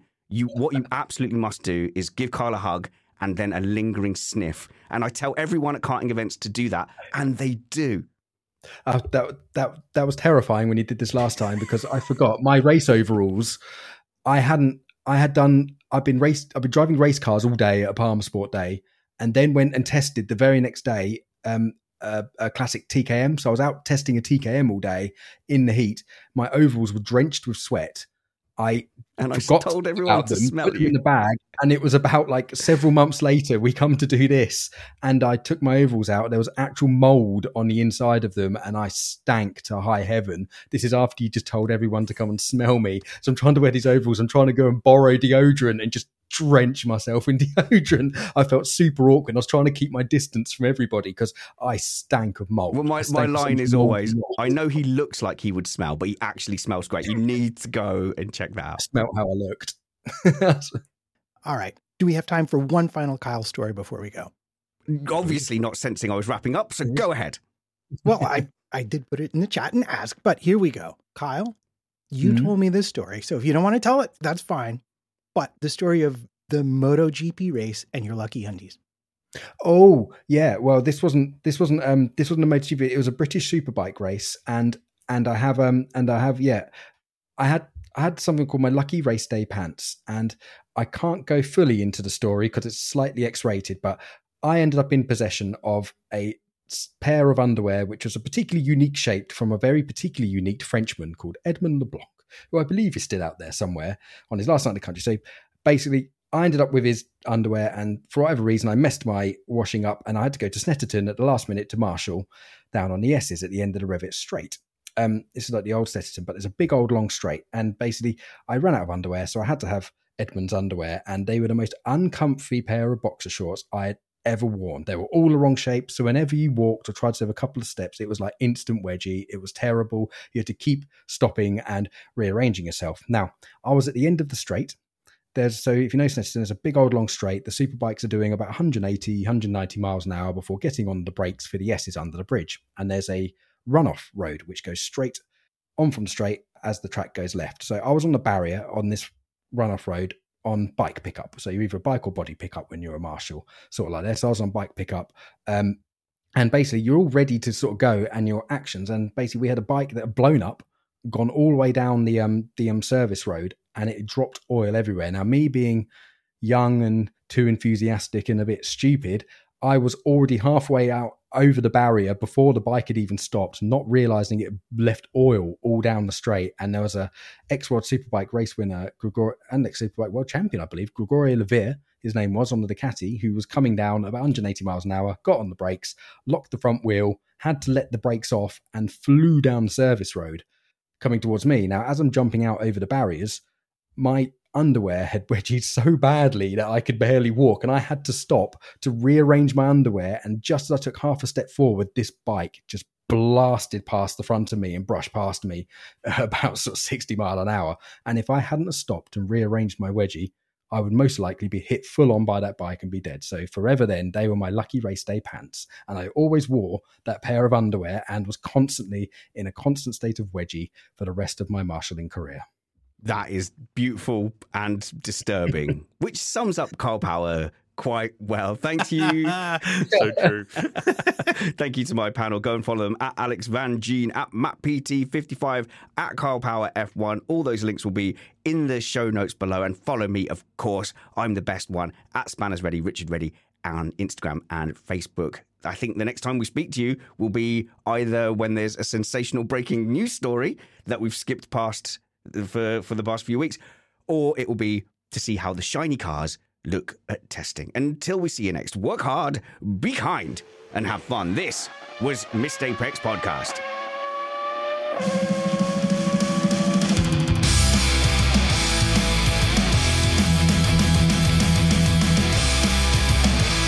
Well, that's the end of the show, unless Alex wants to talk inexplicably about Charles Leclerc again. So, when he was twenty-seven... Where's that fader? Where's the fader? I love it. Alex is going to say something great about Ineos. Oh, no, it was the thing from three topics ago. Brilliant. Nice one, Alex. Hey, it's Danny Pellegrino from Everything Iconic. Ready to upgrade your style game without blowing your budget? Check out Quince. They've got all the good stuff, shirts and polos, activewear and fine leather goods, all at fifty to eighty percent less than other high-end brands. And the best part? They're all about safe, ethical, and responsible manufacturing. Get that luxury vibe without the luxury price tag. Hit up quince.com slash upgrade for free shipping and three sixty-five day returns on your next order. That's quince.com slash upgrade. Mom deserves the best, and there's no better place to shop for Mother's Day than Whole Foods Market. They're your destination for unbeatable savings, from premium gifts to show-stopping flowers and irresistible desserts. Start by saving thirty-three percent with Prime on all body care and candles. Then get a fifteen stem bunch of tulips for just nine ninety-nine each with Prime. Round out Mom's menu with festive rosé, irresistible berry chantilly cake, and more special treats. Come celebrate Mother's Day at Whole Foods Market. Even when we're on a budget, we still deserve nice things. Quince is a place to scoop up stunning high-end goods for fifty to eighty percent less than similar brands. They have buttery soft cashmere sweaters starting at fifty dollars, luxurious Italian leather bags, and so much more. Plus, Quince only works with factories that use safe, ethical, and responsible manufacturing. Get the high-end goods you'll love without the high price tag with Quince. Go to quince.com slash style for free shipping and three sixty-five day returns. When you need mealtime inspiration, it's worth shopping Kroger, where you'll find over thirty thousand mouthwatering choices that excite your inner foodie. And no matter what tasty choice you make, you'll enjoy our everyday low prices, plus extra ways to save, like digital coupons worth over six hundred dollars each week. You can also save up to one dollar off per gallon at the pump with fuel points. More savings and more inspiring flavors make shopping Kroger worth it every time. Kroger, fresh for everyone. Fuel restrictions apply.